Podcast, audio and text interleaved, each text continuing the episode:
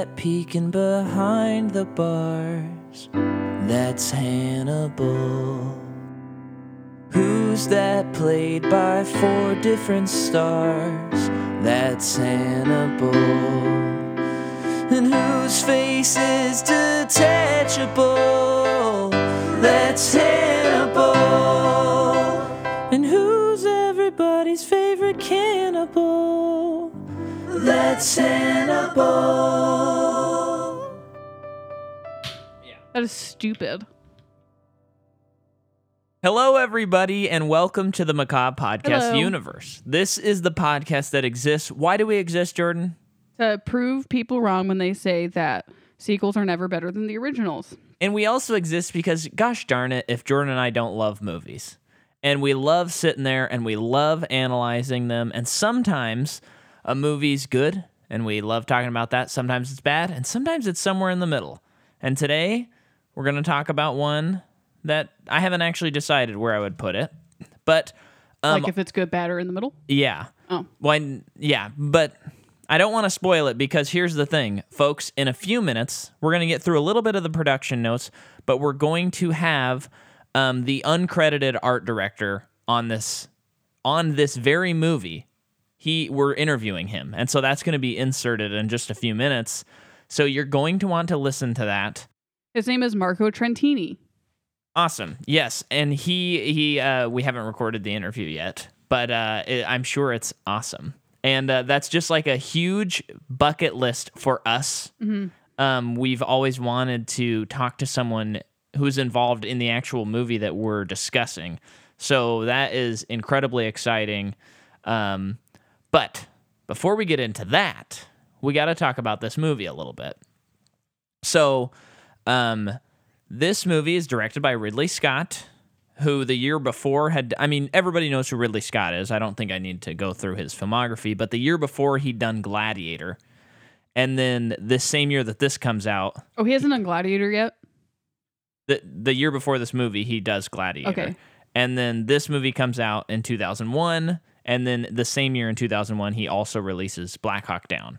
So that's where he's at in his career. Is that a military movie? Yeah. Okay. Yeah, it's about like a helicopter that gets shot down. Probably and then, Black Hawk. Yeah, and then Orlando Bloom and a bunch of other guys are, from what I remember, really good. Cool. I've just not seen it. Been a long time, though, and I think the older I get, the more I'm not a huge fan of how Ridley Scott shoots action sequences, so I don't know if that movie would hold up for me. Mm-hmm. But yeah, so he directed this movie, and then I want to point out one of the producers is Dino De Laurentiis.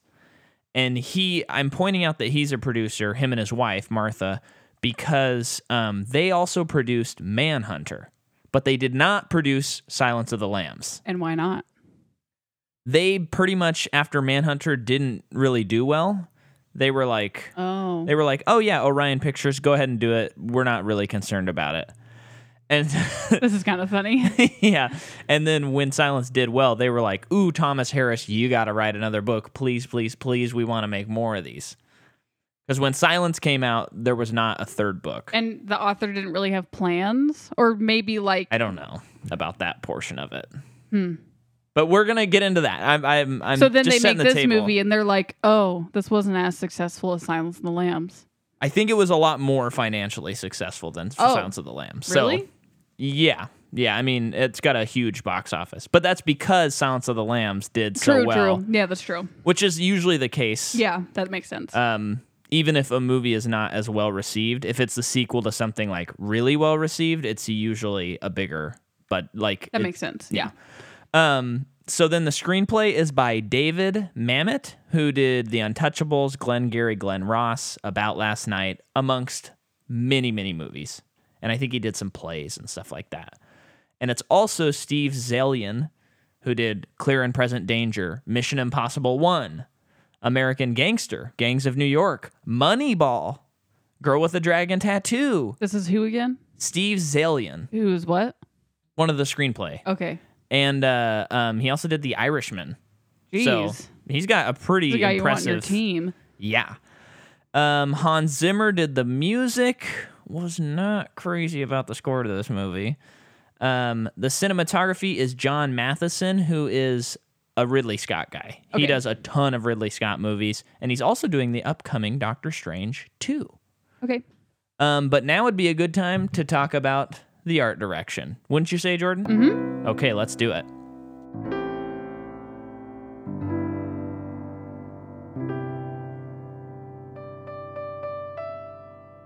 Hello, everyone. Welcome to the interview portion of this episode. We have one of the art directors for the movie, Marco Trentini. Welcome to the show, Marco. Thanks a lot. Thank you for inviting me. It's really a big pleasure for me. Cool. Yeah. When Micah reached out to you, were you kind of thinking like, why does he want to talk about a movie I did 20 years ago?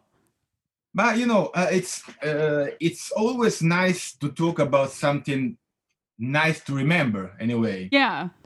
And I think also that this movie, it's one of the movies that changed a little bit my career. Oh, wow. Cool. Yes. Because that was the first movie I did with Ridley Scott. Ah, yes. You know, and after that, of course, came some other movies, but that was the first impact with I think for me is the best director ever, because I saw him working and how he prepared the movie, how he's in the movie, in the story, in the costume, the art department. So for me it was almost shocking, you know, because to be close to such a big director. Yeah. Was that ever kind of strange being on set with Hopkins and seeing him in that character? Yes, and it was scary. I remember the first shooting day. The first shooting day, I mean, I was not on set. I was not a standby. I was preparing the set, so I just be there to be close to the designer, not the Spencer, and. And I saw the Anthony Hopkins, and I mean, he was into the part, you know. He was really Hannibal Lecter. I mean, that was so weird because I saw him before they did an interview, present to the press, and back when he was dressed, ready to start shooting, he was another one. He was him. He was wow. Yes. And also I remember one scene when he dropped the screen over the patsy, the spectre, policeman. That was a scene that was supposed to be prepared by the special effects, just pulling down the screen, the cloth, no? Yeah. And I think they were busy to do something else, something that was unexpected. So myself and my assistant, Alessandro Santucci, we tried to do our best. So we hooked the rope and I asked, please, sorry, but you know, I'm not from special effects. So when you pull it really strong once, because that's the only way that could work the system.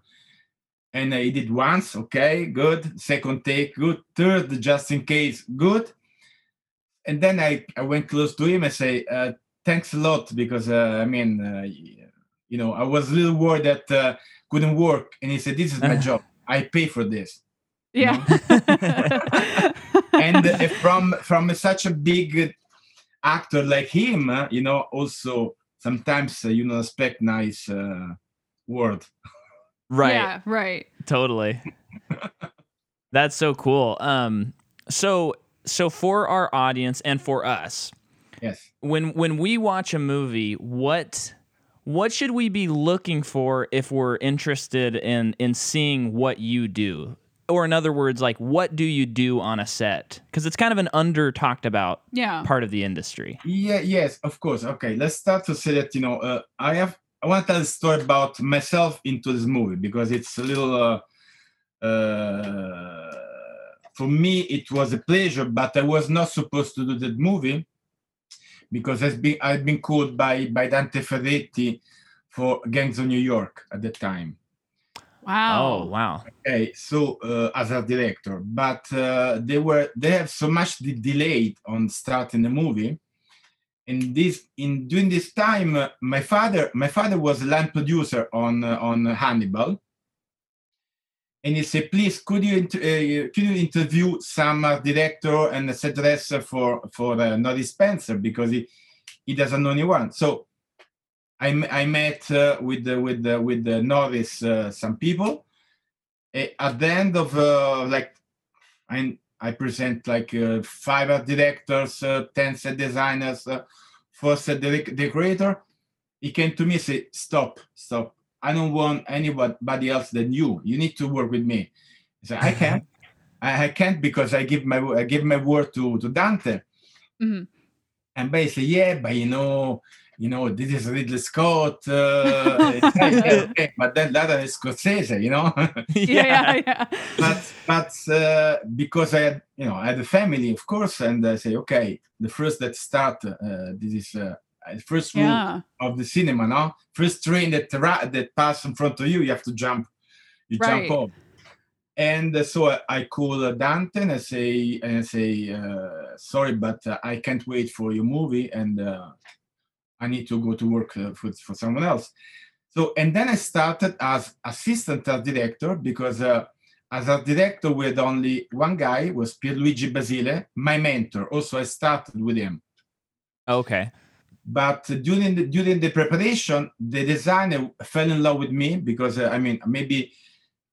because be more, be younger, more ready to do what he wants, go here, there.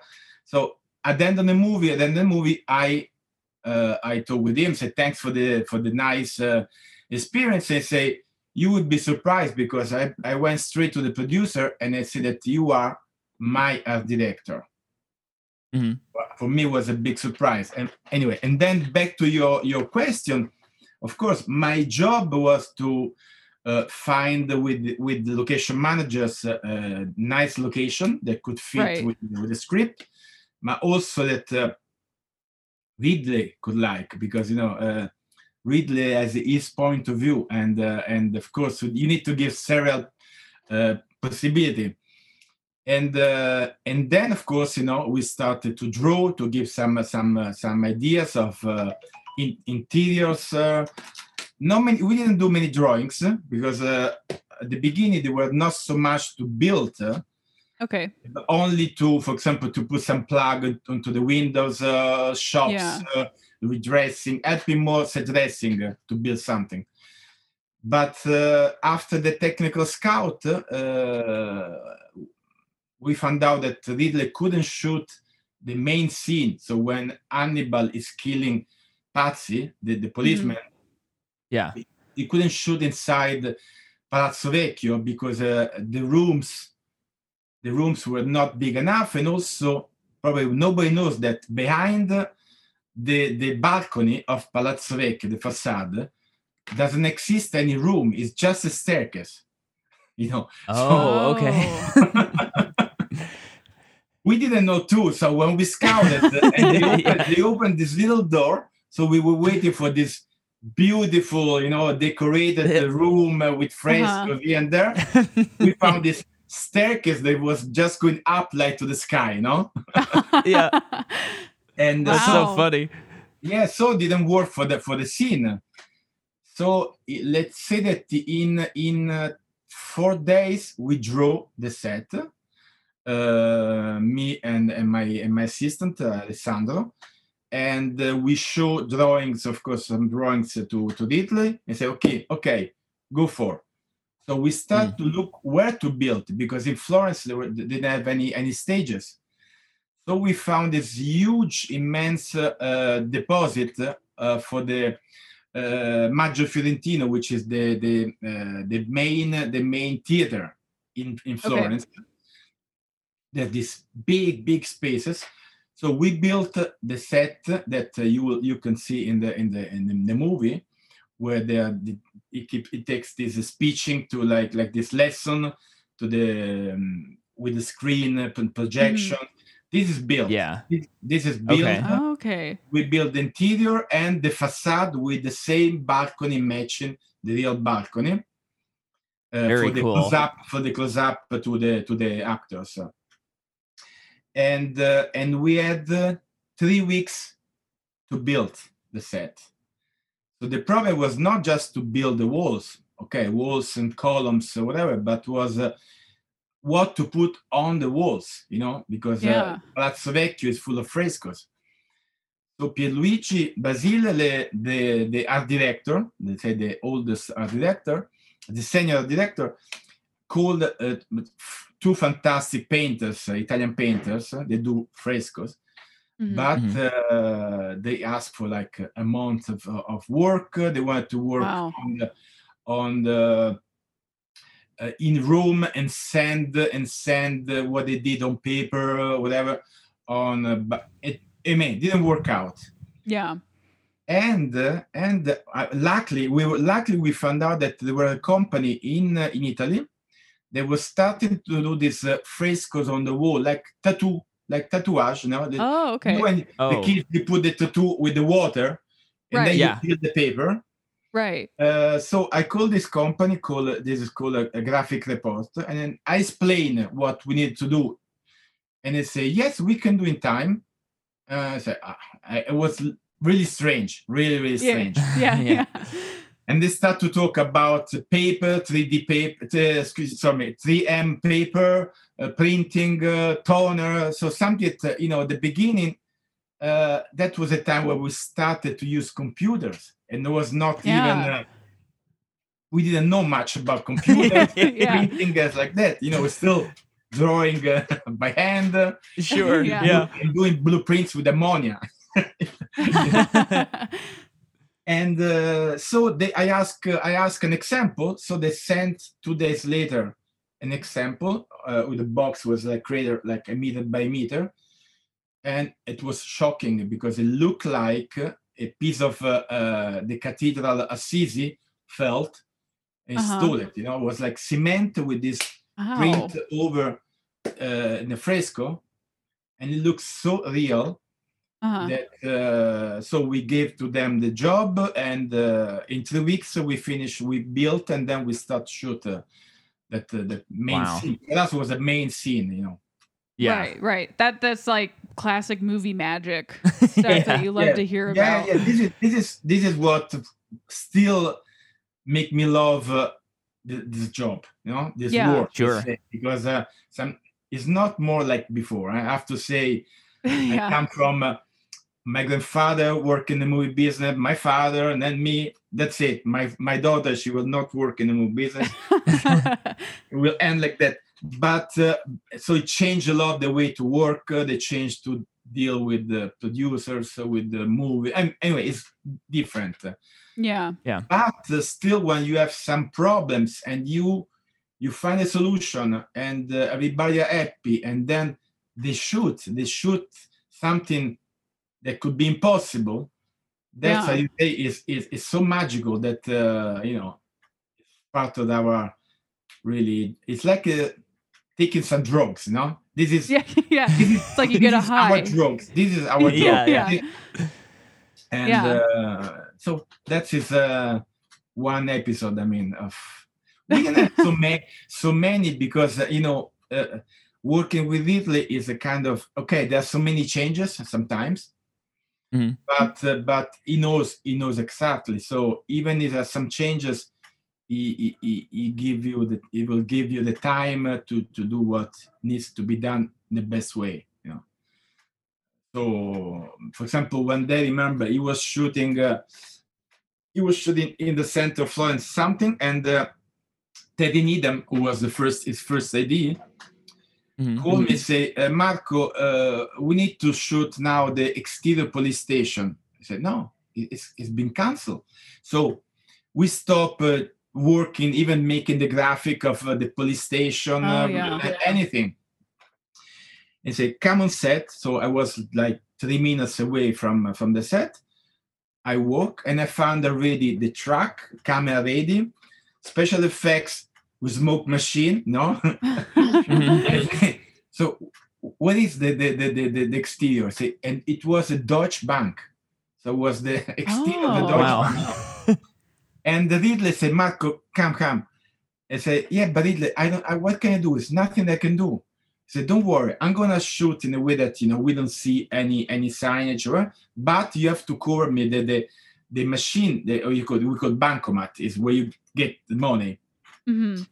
So I called immediately, the guy with the plywood, with stick plywood, with some black veneer, we put it, over, just very quick. But this is another part of our, beauty of the movie, that you can really do something that you never expect, because never. Yeah, that's like creative problem solving. It's awesome. I know this. Yes. we could be part of the government because we are so good to solve problems.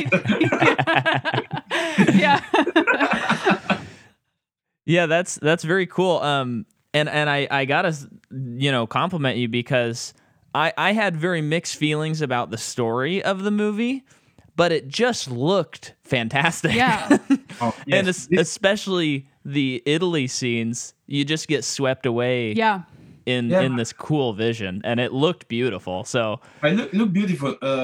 In fact, even the writer, the writer of the book, when he came, he was very pleased because I have to say that Ridley gave a different look of Florence, which is more Gothic, which is not. Mm-hmm. Florence is not got the look is more colorful, no? Mm-hmm. Gothic could be. In fact, I say why he was never wrote the story in Venice, where Lecter could walk to the channel, with the foggy town.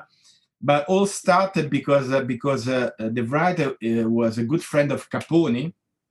Okay. Caponi family, where also we shot the interior, so Hannibal was living in this beautiful palace, which owned by the Caponi family, and part of the movie was written there. So, when it was Addis was spending the time in Florence, but Ridley, I think, gave a little grayish color, a little bit Gothic style to the movie. Yeah, And I think also, you're right, I think not because I work on, but the part of Florence was more interesting. Yeah. Yes, we also scouted many locations, beautiful locations. Mm. Then for different reasons, we didn't shoot, we changed at the last minute. But Florence gave an immense possibility to Ridley to shoot what he wanted.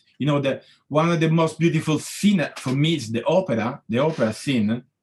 Yeah, and that was shot in the cloister of the church, which is the Pazzi Chapel.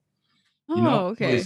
It's all part of the story because the Pazzi family. The policeman was part of the Pazzi family, so it was all connected with the policeman. Mm-hmm. And so we built the stage. Cedresi made this beautiful work with this veil, this cloth. And the funny thing that we didn't know how to let the people sit down in that cloister because it's grass, so. Every seat, we would put the seat. The seat was just going down to the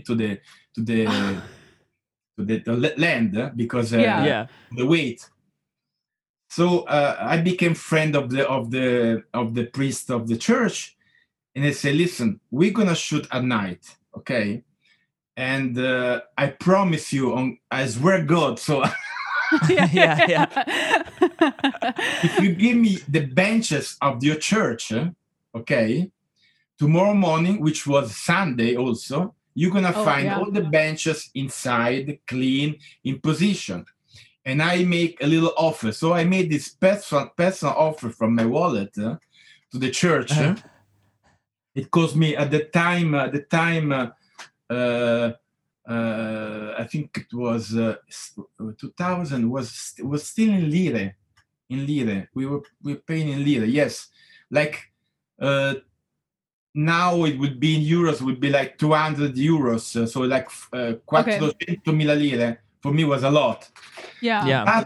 But the guy said, okay, take it. But tomorrow morning, please, 7 o'clock. I want the church dressed.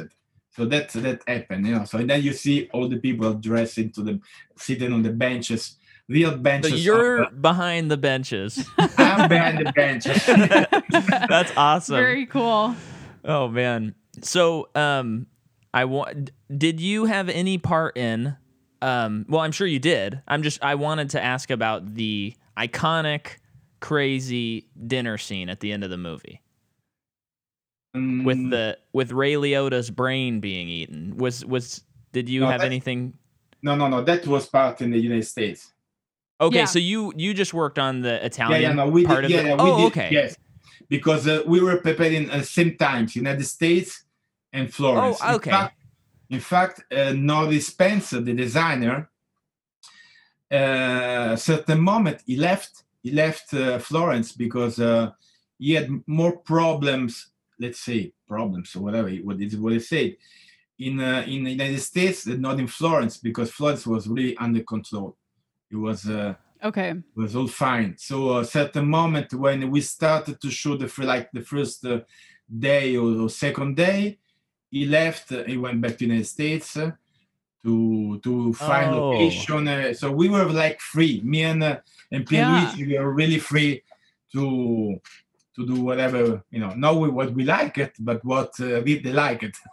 Yeah. Oh, that's pretty cool. Yeah, it's funny because, you probably not so much because you see so much behind the scenes, but when we're watching a movie, sometimes you forget about shooting schedules. I'm like, everyone's there on every day, and then you bring that up. This is our problem, just schedule, because sometimes... You do your planning. We put on the wall, all the days and whether shooting, prepping, striking, and for some reason, like for example, an actor needs to go to the festival of whatever, needs to leave to a couple of days, all change, and then sometimes. Oh wow. A set that was supposed to be shot to the end, they push forward. No, so it's the schedule is always like our first enemy sometimes. Right. Yeah. That's crazy. Especially because before I think there were more preparation timing, and now it's even shortened and shorter. The last movies I work on, we had the. 7 weeks to prep, 6 weeks to prep reconstruction. I'm talking with reconstruction. Yeah. Oh my goodness. And you need to start drawing, and at the same time, as soon you finish. Now it's sometimes you do just sketch up drawing so quick. At least the construction manager can start to build the volume, and then you give the details. The schedule it's sometimes very very tough with us. Yeah. So as the industry has progressed and there's a little more reliance on blue screens and green screens and digital effects, have you noticed that affecting your work and your jobs? But in a way sometimes helps because because of course you can make some more beautiful set up to 5-6 meters, and then they will stand, or you just do concentrate on a part, and then they help us. No, the most important thing is at the beginning to find the connection with the visual effects. If you have a nice guy at the beginning that comes with us. During the scouting, this is a secret because you can tell. Okay, don't worry. Up to here, it's your job, and then it's mine. So we don't lose time also to draw more than what we need to build. Oh, and, okay. But vice versa, I sometimes, you know, on Instagram, I spend hours looking at these visual effects. It is all green screen, you know. Mm-hmm. There are movies where you have only one chair or a little ramp built like construction, and then you see that there are in beautiful palace, castle, or in the middle of the beautiful forest, which sometimes I understand that is impossible to, for example, for Tarzan to be in the jungle. No, okay, it's quite. Yeah. But there are some movies which I think visual effects are too much, and also for the actors. Actors, I think they need to be very good actors, because work and shoot around green screen is not easy. Mm-hmm. I can tell you. I work as a director on the pilot of Tyrant. It's a TV series. Cool. Yeah, and the first the pilot was directed by David Yates. So you know, okay. And so we scouted. We shot the movie, the series in between Marrakesh and Rabat, the capital in Morocco. Yeah, and we took him into really some very, very hard and difficult places. You know, very difficult, very tough. And one day it was me and him because we couldn't go too many people. So we just me, him, the location manager, security guy. And when we left, he said, "Marco, thanks a lot." I said, "Why? I mean, this is our job. We are here to help you." He said, No. You can't believe. After so many years scouting stages with green screen, now I can scout real location. The smell, they also the very best smell, but it looked flowers for me, because you know. Yeah.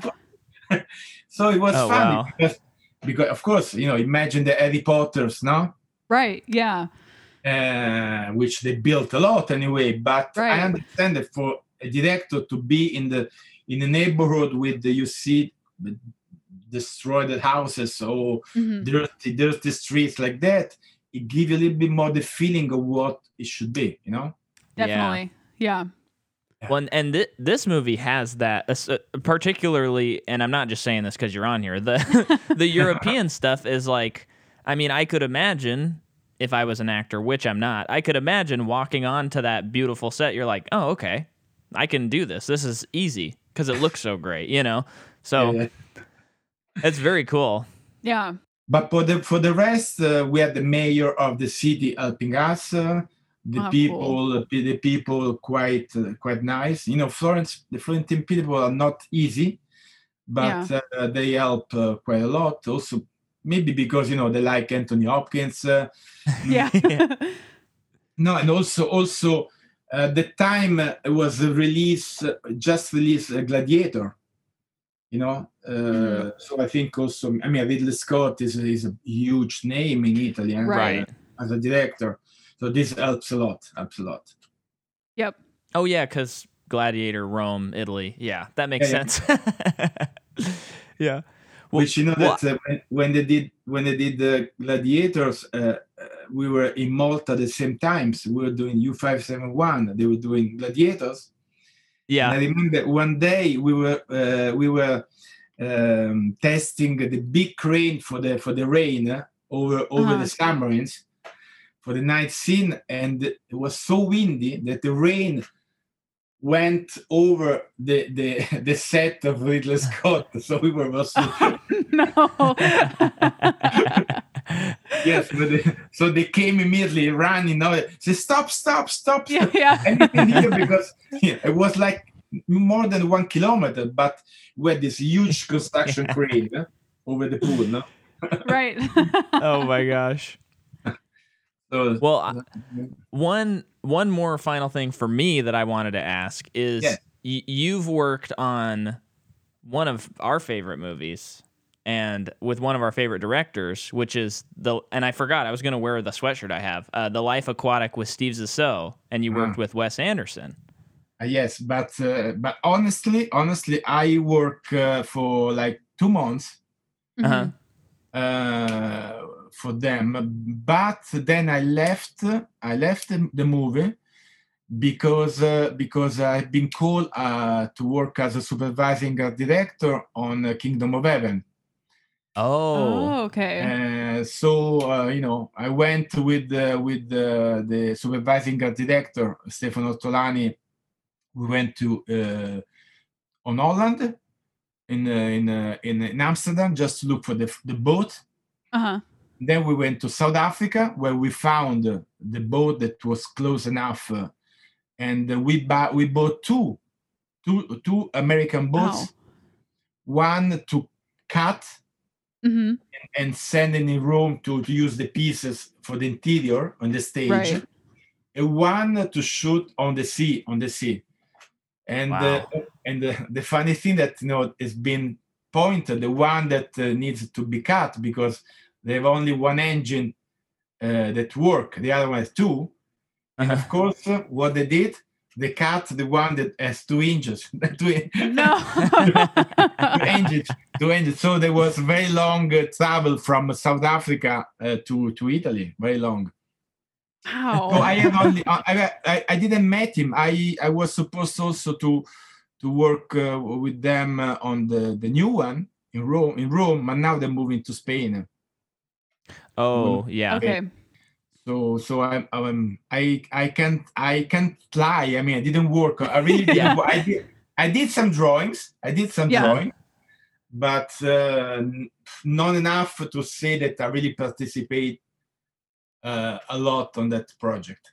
Okay. But, you know, the call to make another Ridley Scott movie where we did huge constructions, you know, and it was more interesting for me.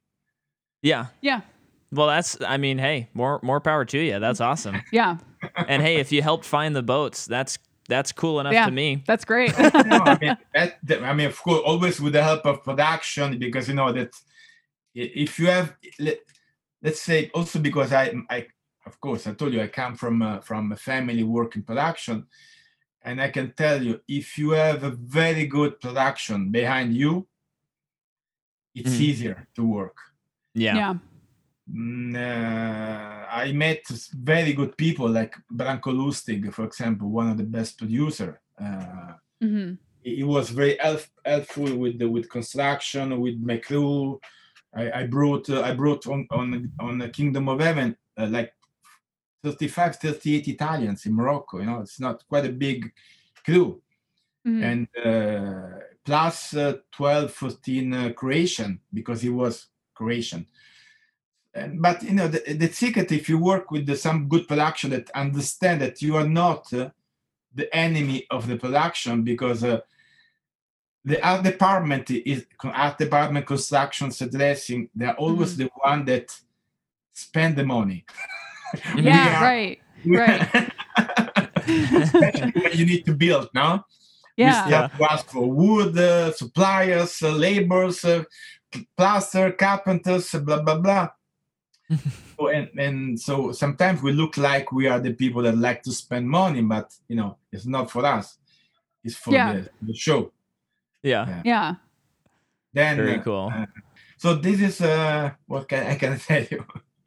Yeah. Yeah. I mean, we covered all the things I wanted to cover. Yeah. I one thing that I enjoyed really about the movie with it taking place in Florence, a little selfishly, as we spent our honeymoon in Italy, and we spent some time in Florence, and I hadn't seen the movie since we've been married. And so like watching the movie and like seeing it was just like, oh yeah, we need to go back. We know, we've been there. Yeah. It's like recognizing places. It was, you always got to love that in a movie too. And it's like, oh, I've been there. So I know what it looks like in person, but the way that they're like doing it for this movie is so cool. Yeah. It's like a side I've never seen. You know, well, in fact, I think that in the backstage, when they do the backstage or they do at the end of the movie, anyway, every movie should have this part where really show the how the movie was done, was prepared. No, yeah, because some people, I have a lot of friends that they think that, you know, we go, we shoot, they put the camera and we shoot. Yeah. And of course, you know, that all the actresses fell in love with us, or vice versa. No, the women are in love with all the actors. So this is kind of strange ideas that people have, no? Yeah. But so I would be nice if sometimes movies show exactly since the first day, scouting under the rain, with the snow, in Venice with the water, no, up to the knees, no? Yeah. And picking different locations that sometimes even you built and that had never been shot because, you know, change ideas, schedule, as we say, schedule change, and then set are never used. So this is something that people really don't know about our job. Yeah. And would be very... by the way, just last thing, you said that you... you went to Florence, and then you say, too bad that we didn't know that was shoot there. I remember when we prepared the exterior of the house where Hannibal was living. We used the exterior. The night scene was in Ospedale degli Innocenti. It's a square where this ancient hospital. And this is a place where a lot of tourists goes to look. It's like a museum, okay? Yeah. So we went to prepare the scene, and of course we plug the real plug of the museum, and we put, I remember, whatever, Palazzo or whatever. So completely different. So we just plug the real sign, and I was there to check, and then a bus arrived with 60 Chinese or Japanese, I don't know. Yeah. And they start to stand in front of the palace, talking like that, and pointing that was the hospital at the Innocenti, Ospedale Innocenti, but the sign says something different, no? Oh my gosh. Oh my goodness. I mean, I was laughing so much. I didn't have the time to stop them. To stop these people, they jumped into the bus and they left. Yeah, so they went home and they were like, "Yeah, this is. I can show you exist. Where that was. It doesn't exist. This book is no good." Oh, that's so funny. That is awesome. Well, thank you so much for coming on.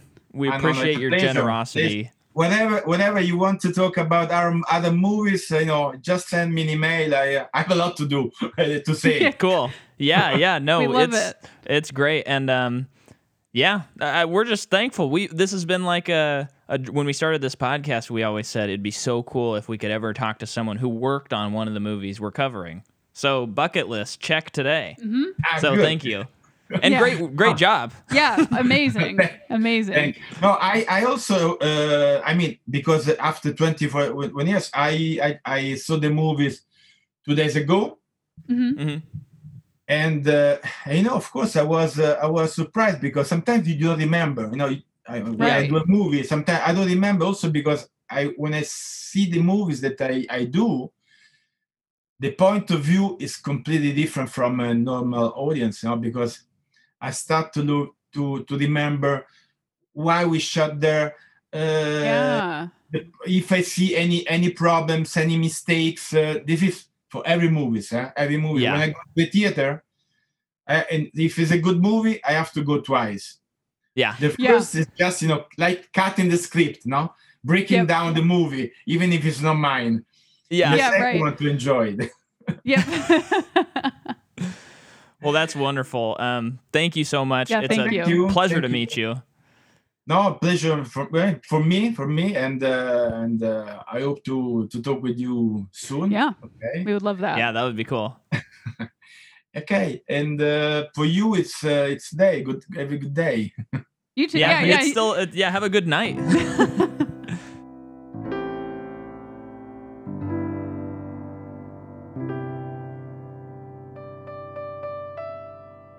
Okay, so now let's talk about... The movie comes out February 9th, 2001. So it's 10 years after Silence of the Lambs.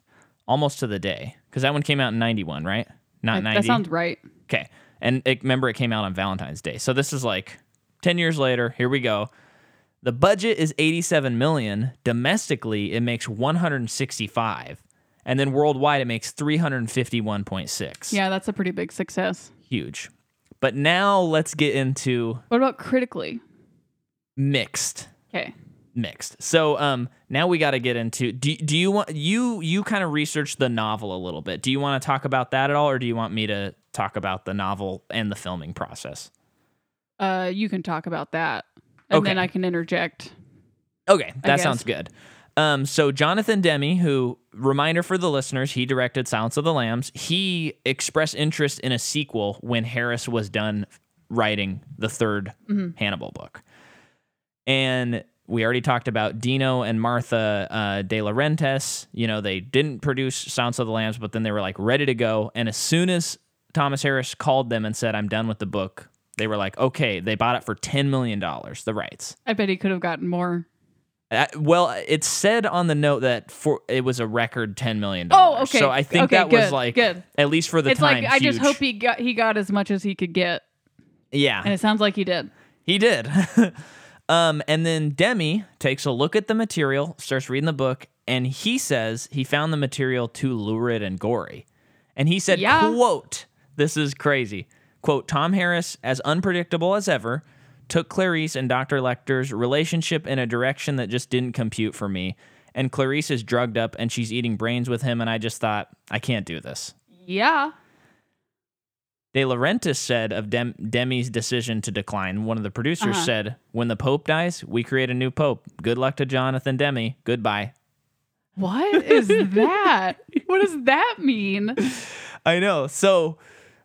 Huh? Yeah, so right away you have the definitive Hannibal people, Jonathan Demme being the one, and we'll talk about Jodie Foster in a little bit here, and they're like, oh, this is not the story we told. It would feel wrong for us to return.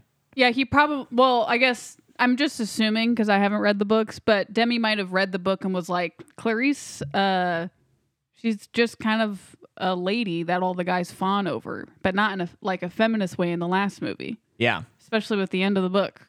It's like everything that he built upon is kind of torn down in this movie. I'll speak to the movie, which is a huge bummer. Well, so when we started this series, we watched Manhunter, and I thought, oh man, I want to read these books bad. Because this is cool. We watched Silence of the Lambs, and I'm thinking, I got to read these books. And then reading about the production of this movie. So last night when we watched the movie, it was my first time. Was it? It was your second time? I've seen it before, yeah. But it's been so long that it was kind of like watching it for the first time. Right. And I did remember you saying that. I was just setting up the audience for you. Thanks.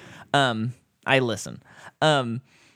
But it really felt, you know, Manhunter and Silence of the Lambs have their own distinct style, and I like that. And if you'll remember last week, I even said, I hope that each movie is really distinct in its style, and I'm still hoping that. And I was actually, even though some of Ridley's approach to the film I don't particularly like on levels of artistry, just personal taste, I was still like, well, I'm glad they're not trying to make Silence of the Lambs.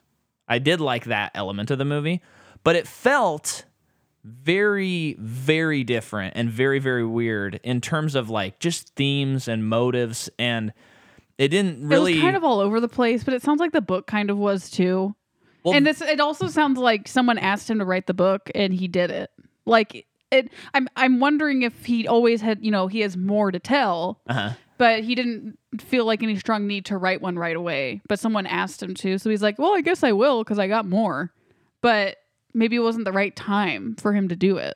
Well, here is my big take after watching the movie and seeing those two movies and reading about how this movie is made. I think that it's a problem with the source material, not the movie we watched. Yeah. Is the impression I'm getting, because it sounds like when we were watching the movie last night, I felt like the movie's just kind of going along, and then it has these like pretty insane graphic moments of the movie. And the movie also felt like it was a lot more concerned with plot than psychology, whereas the other two movies, you're like in the heads of the characters. Yes. And then reading about how like Demme and, again, we'll get into it, Jodie Foster are like seeing what the book is, it seems like they're like, this isn't really about the characters the way they've been. And I feel like they were hammering so hard that Hannibal was a cannibal. Yeah. So hard. Like it was almost campy a little bit. Like, sure. And there were some parts of it that I thought were really interesting and with that part of it, but it is like even him giving the Italian detective's wife like that poem by Dante Alighieri, I think, but it was about like cannibalism and stuff. And it's just like, why is everything he does cannibalism? Like it seems like it's not like whatever his motivation is, the cannibalism is a byproduct of it. It's like the cause and effect kind of, or I don't know, but like they just made it like that was his whole identity. And it just wasn't that interesting. It's like having a serial killer, like making a movie where someone's a murderer and it's just like, ooh, it's so cool. Look how he's killing. It's like Saw, but not like totally, but like, look at how crazy and gory this person is and how twisted they are. And it's like, yeah, they're just ripping people to shreds. That's it. That's how it felt. Not as insane as that. That was like a crazy example, but that's how it felt. Yeah, I think that's a really good point. And I think like my summary, my takeaway is that actually, and this is only a guess, I'd have to read the book, which I'm no longer interested in reading this book. I still would like to read Red Dragon and Silence of the Lambs. But if I read this book, I think I would go, oh, the movie's way better than the book is the impression I'm getting. The book is way more graphic than this movie because we read the synopsis. So, I mean, I'm not going to talk about how much more graphic it is, but like there's even like some incest stuff. And it's like, why? Why would people want to? No one wants to read about that. And and it sounds like it's done in a way that's not like it feels like the violence and gore in the story and then reading about the extra stuff that's in it is not in there as like a study of humanity like depravity and stuff. It just feels like it's there because like, well, Silence of the Lambs was really big and that was gory, so I need to go gorier is how it, no, it the does. Impression I'm getting. And I'll just talk about it now, but because I was reading the synopsis and it ends with Clarice and Hannibal running off together as lovers. Yeah. And it's like, no, I mean, I know I haven't read the other books, but like, you know, because it is a series and they're all kind of serialized, but it's the same characters. And in the last movie, they made Clarice like very, I don't know, independent. She does what she wants and she's like more, she has morals. Yeah. So therefore she would never do that. That like never makes sense for me in a world where she would run away with him. And that just doesn't make sense.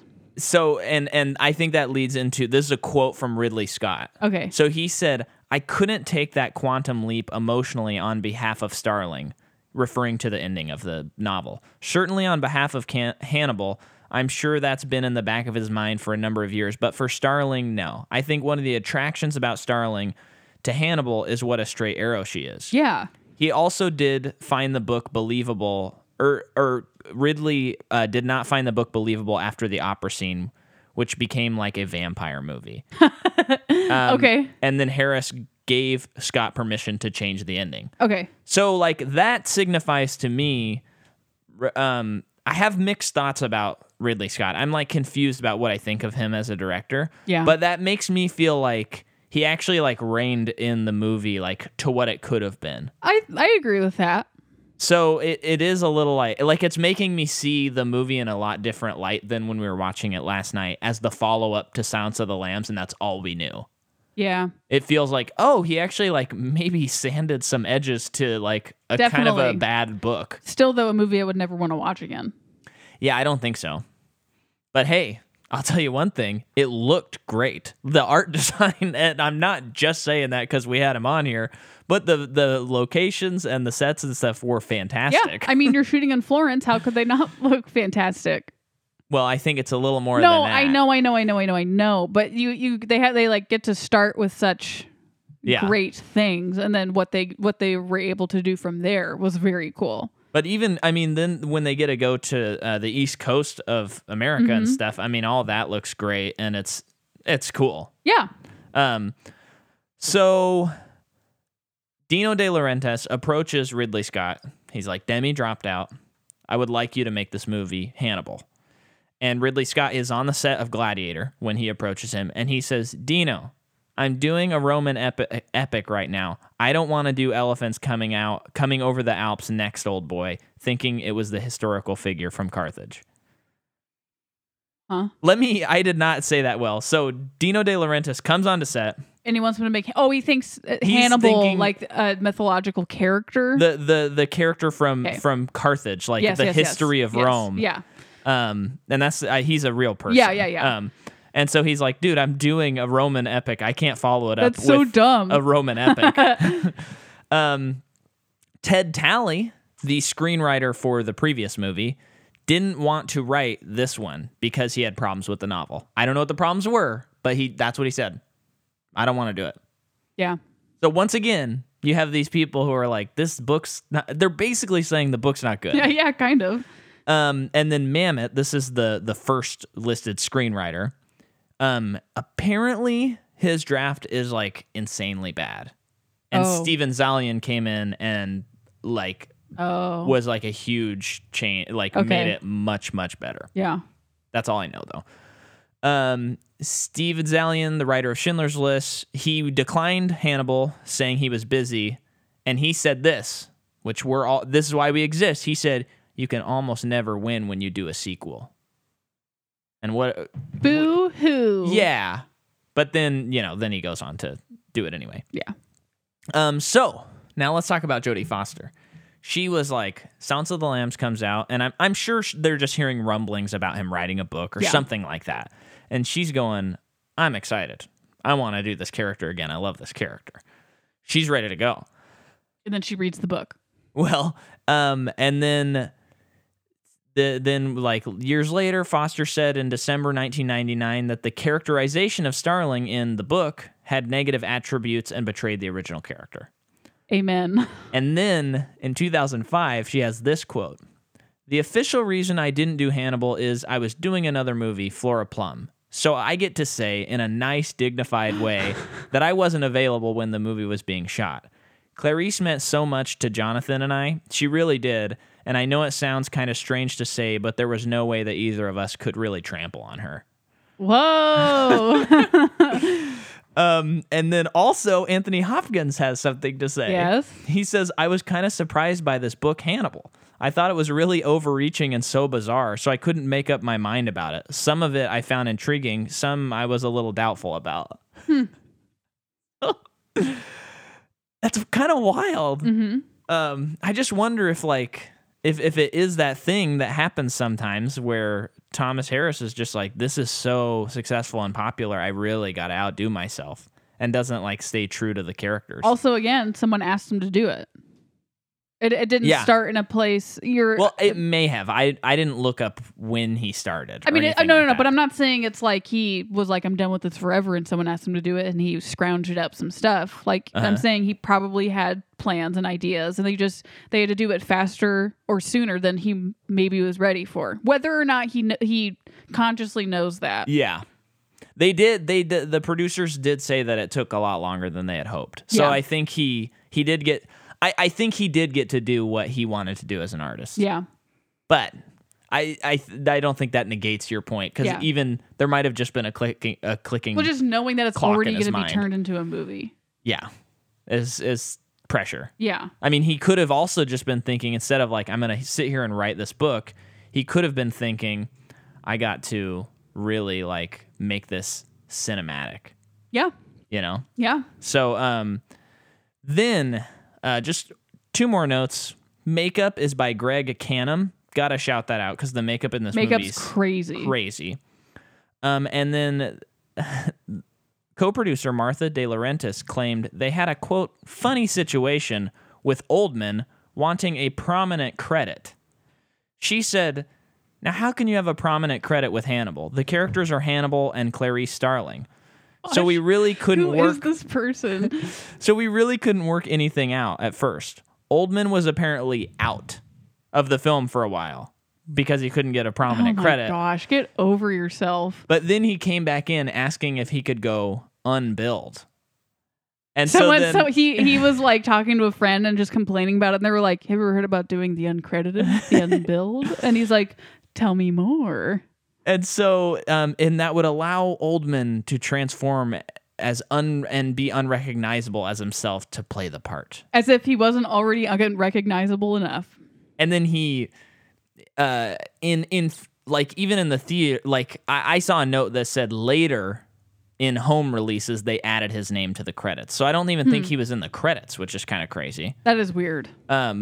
But that's so funny that the crediting stuff is so fascinating to me, and I love it. I love reading about it, but it is wild that certain people make certain decisions based on crediting. I mean, I don't really know.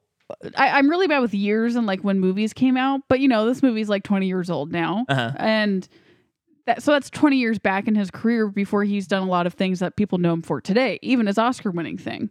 Right. But like maybe that was a point. He was in a point in his career where he was trying to get more notoriety than he already was a big deal, I think, during that time. Definitely. But trying to like get prestige. Yeah. Because he's not only that, he's like in a movie with Anthony Hopkins now, which is like a pretty big deal. So maybe it's like this is finally maybe a play, you know, like strategy to be prominently billed in this prominent big franchise. And they were like, but do you know what the franchise is? Yeah. It doesn't work that way with this one. Yeah, because this is no matter who else is in this movie, it's Anthony Hopkins, Julianne Moore, or whoever's Clarice. Clarice. Yeah. I feel like it has to be. I mean, unless you have like Paul Newman in it or something like that. Well, he would probably be unbilled. Well, he probably would. He would get the and or the with. Yeah. You know. What you love. See, if I was an actor, that's all I'd want is to get into that game where you get the and or the with. That's the best. Yeah. But I think that's a pretty good transition. Can we talk some Gary Oldman? Yeah. So Gary Oldman, people. Well, we've talked about him before. But we got to talk about what we discovered last night. Yeah. So for those who have not seen this movie, Gary Oldman, like if you watched it, you probably would like end the movie and be like, so who was Gary Oldman? That's because he's the guy in the crazy, crazy makeup. Like he's disfigured because of what Hannibal did to him. Yeah. And I was very disappointed that that's what Hannibal did to him, but we'll get into that. Okay. It didn't seem that crazy. Anyway, go ahead. Okay. So he like also does this crazy grating voice. It's kind of an oh my gosh. And that's when it finally was kind of a light bulb that went off for us on Gary Oldman. And I think we've for ourselves have figured him out for us. Yeah, so we grew up knowing Gary Oldman mainly from for me, I would say the Dark Knight trilogy. Yep. And then for you the Dark Knight and Harry Potter. Black. Yeah. And we realized last night, because earlier, or in 2020, he was in Mank, which is a movie that by now he's probably won an Oscar for. No, he won't. He won't. But I must say, I think his performance in that movie is awful, personally. I think it's a very bad performance. Yeah. But also, no, I think it's a bad performance. Yeah. And then he won an Oscar for Churchill. Yep. Or Darkest Hour, which is not a bad performance, but it's very big. Yeah. It's very big. He's in makeup and stuff like that. And I feel like there was something we watched recently, too, besides Mank, where we were like, man, he's like big in this movie. Yeah, I can't remember. Now, when you put up those performances, Mank, even Darkest Hour, if you put those up against him in Harry Potter and Dark Knight, he is playing maybe the subtlest he has ever played anything in as Sirius Black and I cannot remember the policeman's name in Gordon as Gordon. I just think that last night was like we finally reached a threshold of the amount of Gary Oldman movies we've watched, and that's when all of the equations and algorithms worked in our brains, and we were like, ding, ding, ding, got him, figured him out, because it realizing that those are like, how do I even express this? Realizing that those are his subtle performances, the two that you mentioned, in movies that are not subtle movies. Yeah, and we've never considered that before. But that's like how we knew him, whereas I think our parents grew up with him in Air Force One, Fifth Element, Leon the Professional. Uh-huh. And so in those, he's like what, how was he in Tinker Tailor? Oh, he plays Dracula? This guy's big. Yes, but it's like we did not grow up in that Gary Oldman period. Yeah. So we knew him as this like wonderfully understated cop in Gotham that's just trying to do his best and help Bruce Wayne and Batman. Yeah. And be a good dad. And it's like, yeah, that's his most subtle and toned down performance, I think, is Gordon. And then as a second, I would put Sirius Black. And it's just wild because when I was watching this movie, I'm like, man, he to quote Blank Check, he loves to bathe in the river of ham. And he loves to drink out of that river, too. Yeah. I mean, he is one of our hammiest actors. And I'm not saying that's a bad thing. We need ham. We're not saying he's a bad actor. No, but I think that helped me because I remember watching Darkest Hour and just being like, geez. I mean, he is playing a big historical person, but it's like, dude, this is a huge performance. And by then he had already won the Oscar. And I think that year there were like 2 or 3 other people I thought had a better performance. So I was like, come on. But now I'm like, okay, no, I get it. I guess he's pretty toned down in Churchill or Darkest Hour, right? Yeah. Yeah. And he likes to do voices. He loves to do voices. And this one, by the end of the movie, I could not take it anymore. I couldn't take it. Yeah. I ended up hating it. And but you're kind of supposed to hate him as a character. But I think when you couple that with him just being in Mank, where it was impossible to hear any of the dialogue in that movie. And then this weekend, we also watched Tenet twice, which is impossible to hear the dialogue. It was like, no, I want to be able to understand my characters. I agree. And I think pretty much everyone else would agree with you. And to quote my Letterboxd review of Mank, I said, I will give Gary Oldman $20 if he enunciates in his next movie. And I stand by that. If you enunciate in your next movie and I get to meet you in person, I'll give you $20. Because I would just love it if you enunciated. Do you remember, I don't know why I remembered this, but I'm remembering it right now, when Jack White did his American whatever live performance on YouTube, and you get to choose who directs it, and he chose it Gary Oldman, and the moment they met they tackled each other and started fighting. Jack jumped up and tackled him. Yeah. That is cool. That was cool. That was definitely, when I saw that, I was like, this Jack White guy's cooler than I thought. And I already thought he was pretty cool. And I think they like drew blood. Yeah. That's actually smart though. If you're going to work with like a really famous, prestigious person, if you tackle them or do something really crazy, you break the tension of like celebrity. Well, you just saw, you see that and you're like, oh, he's wanted to do that ever since he's known about Gary Oldman. Yeah. He just probably saw him in a movie and he's like, I want to tackle that guy. Yeah. So that's Gary Oldman, and we thank you for listening to the episode, folks. That was worth the price of admission alone. We also have, I don't think we covered him in the last movie, so I'll cover him now. Frankie Faison, who plays Nurse Barney. So is he in the last movie? Oh, I guess I should confirm that, but it seemed like the same guy. I couldn't tell, and it's been 10 years, so it's a little bit tough to tell. I gotta go back. So let's see. I want to look, too. Here we go. It's a race. Yes. Barney. Okay, cool. It is him. So he is in The Grudge, The Killing of Kenneth Chamberlain, The Village. It's a show, not the movie. I'm Your Woman, Grey's Anatomy, The Expanse, and like Hawaii Five-O, like a lot of TV shows. And then, let's go back. And then Ray Liotta is also in this movie, which is kind of crazy. Never thought we would cover Ray Liotta on this podcast. I know. Because he's not a franchise guy. No. Not that he's publicly said that. He's just really not in franchises, though. He is, of course, Henry Hill in Goodfellas, which we watched recently, and gosh. I mean, it's a perfect movie. It is. The movie's really just don't get any better than Goodfellas. Man. Yeah. He's so good. And then he's in Narc, Marriage Story, Shades of Blue. Oh, I've always forgotten he's in that. He's in Young Sheldon. Oh, whoops. Modern Family. You know, a lot of... They got him in Modern Family? They got him in Modern Family, and they got him in... there was something else. Unbreakable Kimmy Schmidt. Cool. But... You know, he's so big now, he shows up in something and you're like, oh, they got Ray Liotta. He's in Killing Them Softly, too, I think. He is? I remember that. I'm pretty sure he's in that, which is a great movie. Sin City. Cool. Yeah. He's good at being smarmy. He really is. And then Giancarlo Giannini plays Inspector Rinaldo Pazzi. Mm-hmm. He is in Quantum of Solace. Wow. Love and Anarchy. Casino Royale. Okay, he plays Rene Mathis. Do you know who that is? Okay. No. Well, he's in a couple of them. I mean, I think he's like a one or two scene guy, you know. He's with everyone with the computers, probably.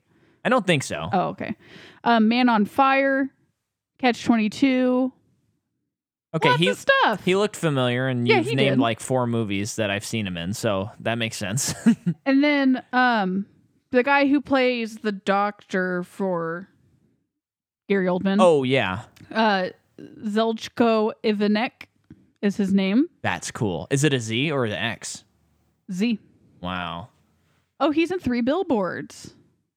He's a cop in 3 Billboards.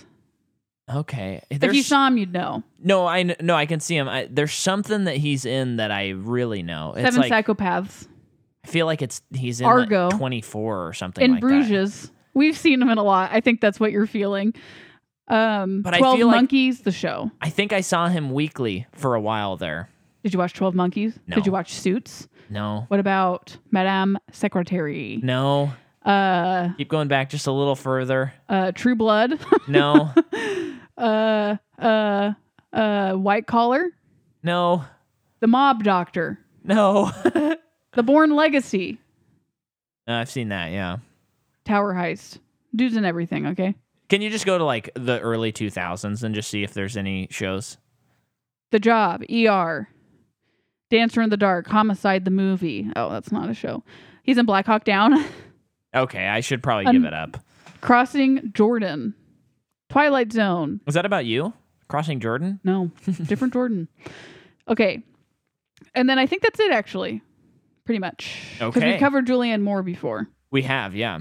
For our Jurassic Park 2, The Lost World episode with Nick Turner and Lyra Smith. Mm-hmm. Check it out. So the movie begins, and it's a black screen. And we hear... this guy kind of talking like this about stuff. And we see Barney mm-hmm. and the caretaker and Gary Oldman in the crazy makeup. Mm-hmm. Now, again, really good job on the makeup. The makeup in this movie is really, really, really insane. Yeah. And they're talking about something. And the Gary Oldman character is buying Hannibal stuff off of like the market. Like the black market. Yeah, so I don't know what we're talking about before, but he sells him the Hannibal mask. Yeah. For $250,000. Which it looks a lot different than it did in the other movie. It's green now, which it was. Oh, I just think that's green, the lighting. But, so, okay. Well, he sells it to him, and then it's like Hannibal. And right there, I'm kind of like, oh, this is sort of interesting. Mm-hmm. I actually think...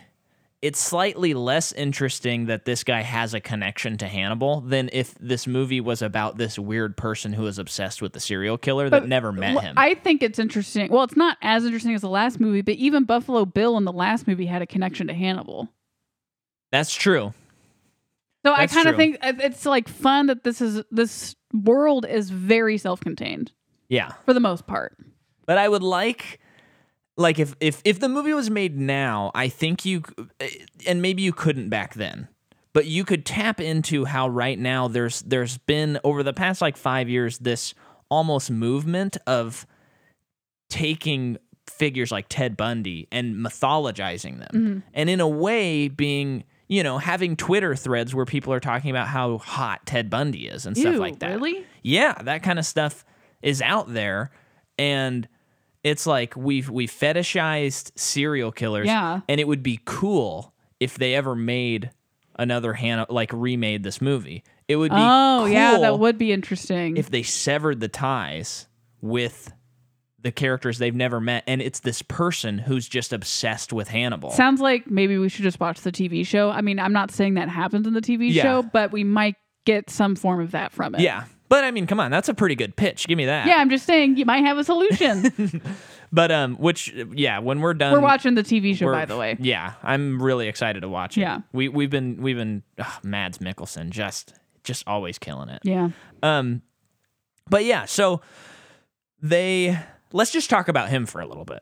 Mads Mikkelsen? No. Oh, yeah, sure. No, the Gary Oldman character. Okay. So he was like a pedophile person. Yeah. And he would have these camps and stuff with kids. This is how much you got out of that part?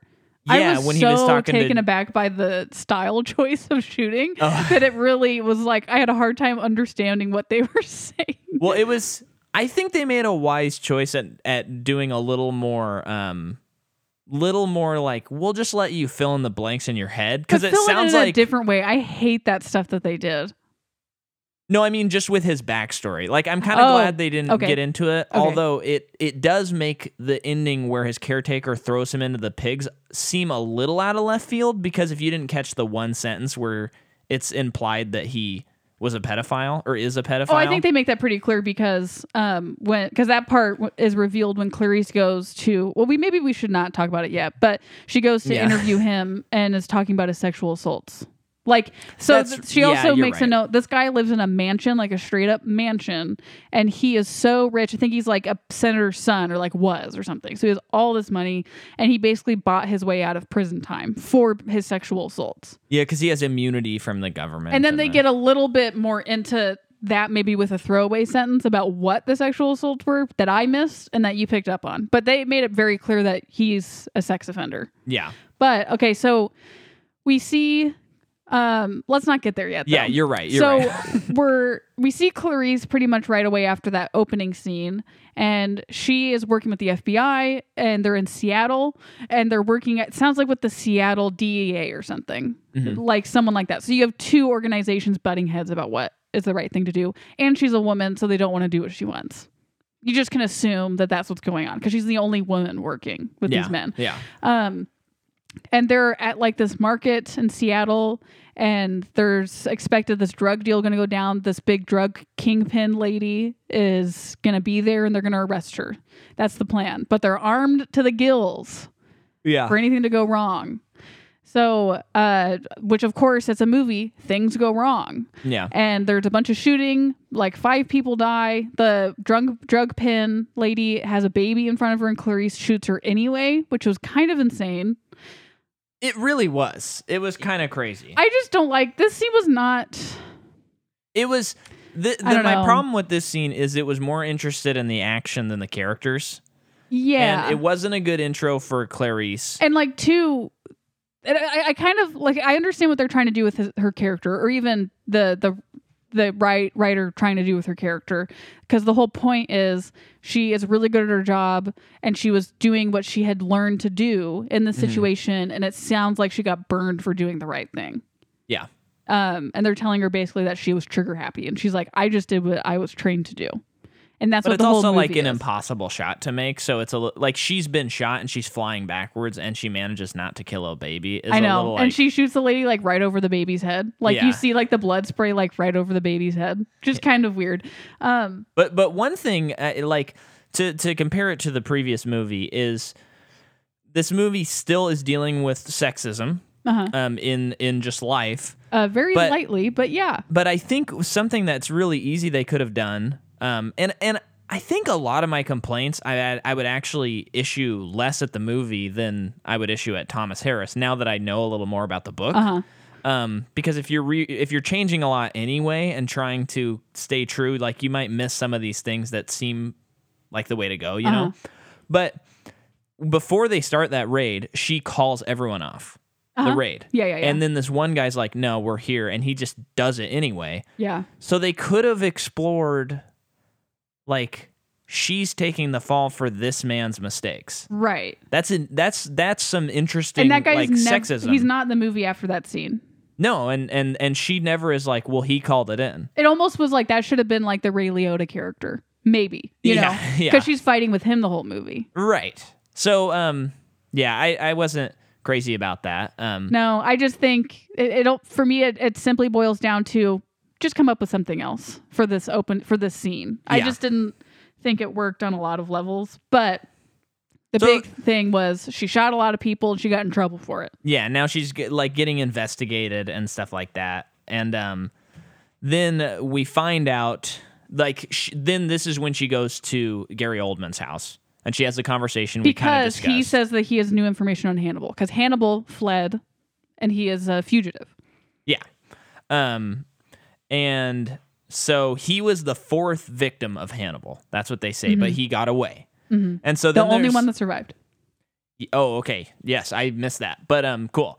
Then they do these flashbacks where they show that Gary Oldman was definitely trying to get intimate with Hannibal. We see Gary Oldman's a little bit. Yes. Oh yeah, definitely, because he also has all these sex toys and stuff that he's showing Hannibal. Which is one approach when you're meeting your psychiatrist, I guess. I would say probably inappropriate that he's just going to your house in general. Yeah. But obviously... But he's a killer, so... And this is fiction. And yeah, he's a murderer, so he probably wanted to go to his house to murder him. Or do whatever he wanted, but... Yeah.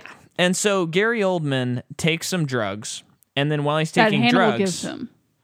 Okay, I think I missed that. It doesn't really matter. He takes drugs. But Hannibal tells him, you should cut your face off. Uh-huh. And so he starts cutting his face off.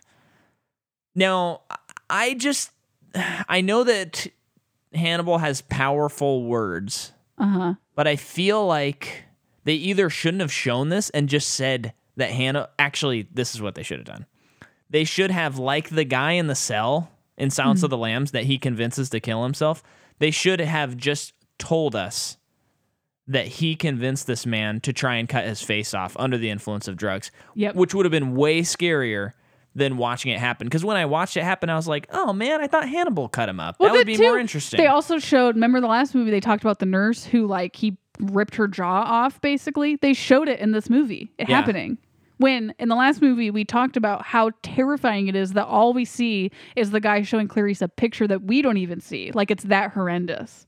But then in this movie, we get to see it. And it's just I think the other way was more effective. Yeah. But yeah, we got to talk about how this part was shot though, because it is the flashback terrible. I hate, and this happens a lot in movies. This style. What is it that's going on? Well, I think I'm not sure, but it's a lot of blown out lighting. It looks like long exposure almost because you get those streaks, but it's also slow motion. Yeah. Oh, I hate it so much. I mean, I think it's a style preference on our part. And I think it's something that if you watch a movie from 98 to 2007, every third movie's going to have this. Especially if there's a flashback. Lord of the Rings has it. Yeah, but those all work. No. I'm saying that they've worked because when we were watching the movie, we were talking about what you just said, and I'm like, I remember M. Night does it in The Village, and it worked for me in The Village. But in this movie, he does it for so long, long stretches of time. We're talking about something different. Oh, what are you talking about? Just slightly. In the flashback scene, it's also blown out. And what does blown out mean? I think it's overlit and Oh, I'm talking about overexposed or something, but you're talking about they'll film something in 24 frames a second, and then they'll slow it down. The lighting, all of it looks terrible. It looked absolutely terrible. But I'm specifically talking about what you just said. I think. Or it's either I can't remember if it's shooting at a low frame rate and then speeding it up. Yeah, it's something. No, it's the other way. It's shooting at a high frame rate but slowing it down. It's shooting at 24 frames and then also slowing it down so it becomes really choppy. Oh gosh, it looks so bad most of the time. But like I said, in The Village, when M. Night does it, I think it's a really effective because it's really scary. In Lord of the Rings, he'll do it for only 2 seconds, maybe. Yeah. And I think it can be effective to show disorientation, And I think in this movie, I have never seen someone use this effect this often in a movie, but it is all over this movie. And there are a couple times... Go back and watch Gladiator again. Okay, but in this movie, a couple times it made sense. Yeah. Because of the disorientation part of it. This scene, though, yuck. Yeah, and I think that's one, it's an early 2000s thing. Yeah, and then two, I think it's a Ridley Scott thing. Yeah. If you watch a lot of his movies, you're going to get that effect. Yeah. So on the one hand, it's kind of like, well, why critique reggae music when you don't like reggae music? Well, that's how it feels, and I hate it. So yeah. But I do think it was overused even, you know, at any level. Yeah, and then to go back to story-wise, like what you were talking about, how it's just kind of a bummer for you to see it and see how it happened, him ripping his face off and cutting it off, all that stuff. I agree with you on that. Just like... I think it would have been more effective to not have seen it. For Clarice to sit there talking to him and like it's all parsed out in the story and the dialogue, like in the last movie where a lot of things were parsed out and the dialogue and you just felt really gross. Yeah. But again, on the other hand, I do want to say that I wanted this not to be like Silence of the Lambs. So I think I would prefer, in a weird way, I think I would prefer this to like a bastardized Demi version of this movie where someone's like, no, we have to make it just like Silence of the Lambs, and you're like, yeah, but you know, and then it's really boring, but the book isn't good, you know. It's like this makes sense. And I think again, knowing all the stuff about the book not being so good, I think Ridley Scott actually is able to key into some of the, like, he's like, but the plot's interesting, even though it doesn't work, I don't think, that well. He's still able to be like, let's kind of pump up the like intensity and not go for the characterization, because it sounds like the characters are kind of chewed up and spit out in the book. Yeah. So he's like, let's... Which I appreciate him for doing, making these changes and doing these things. I don't know if I'm a fan of him, period. And I think this is the movie where I'm kind of figuring that out. There are movies of his that I really enjoy. Love Alien. Yes. Gladiator, I remember being good. Gladiator's amazing. It's good. It's amazing. That's about all I can remember right now. Yeah, Prometheus is great. Oh, Prometheus is good. I liked that. Yeah. The more we talk about this movie, though, funny enough, the more I think I'm like kind of giving Ridley the benefit of the doubt and kind of going, I think you did what you could, buddy. With the cards you were dealt, I think you kind of did the best you could do. Yeah. There's just certain stylized things that I would change, but also like 20 years later, he would change too. Also, you know? To point out too, because the source material seems pretty... whatever. Julianne Moore's performance is very forgettable. Well, it's tough because she's following up Jodie. I know. And she's obviously not trying to do what Jodie did, and I appreciate that. She takes the I'm a hard ass route, whereas Jodie is much more layered than that. Yeah. And I don't know. I'm not like super well versed in all the different Southern accents. But I feel like Jodie already in normal life kind of has a little bit of a twinge to her voice, like Matthew McConaughey. Mm-hmm. And Julianne Moore is like... It's okay. I mean, it's whatever. It was just so distracting. I think she's just doing what she can. That's how her performance feels. She feels so one note about everything. And then because her character is written so poorly, it's like, what is she even doing in this movie? In the last movie, it was proven how good of an investigator she is. And now she is an agent, and she's just sitting in front of a TV monitor the whole time. But to which, and I want to just say what I said last night to the audience... This was that weird time in history where computers were still novel. And so you watch movies like this and they're like... it's a fun time capsule. Yeah, they're like, we want to show you them typing and stuff. And we're sitting there and we're going, it's 20 years later. I'm tired of seeing computer screens. What's weird though, when it's not weird, it's just a choice that was made. But because the movie is more plot heavy instead of like investigating the psychology of all of it, it'll cut back to her after a while and you'll see all this new like... I don't know if it's evidence, but like stuff pasted to the walls. You know, she is investigating, but that's the only reference we have that she is still doing her job. Right. Because even at one point they're like, are you even doing your job? And it's like, I don't know if she is. I don't really know what she's doing. But then Hannibal, he is in Florence, Italy, a place we've been. We saw a couple locations that Jordan and I have been to. Which makes sense that he would relocate there because in his cell, he had that picture that he drew of the Duomo.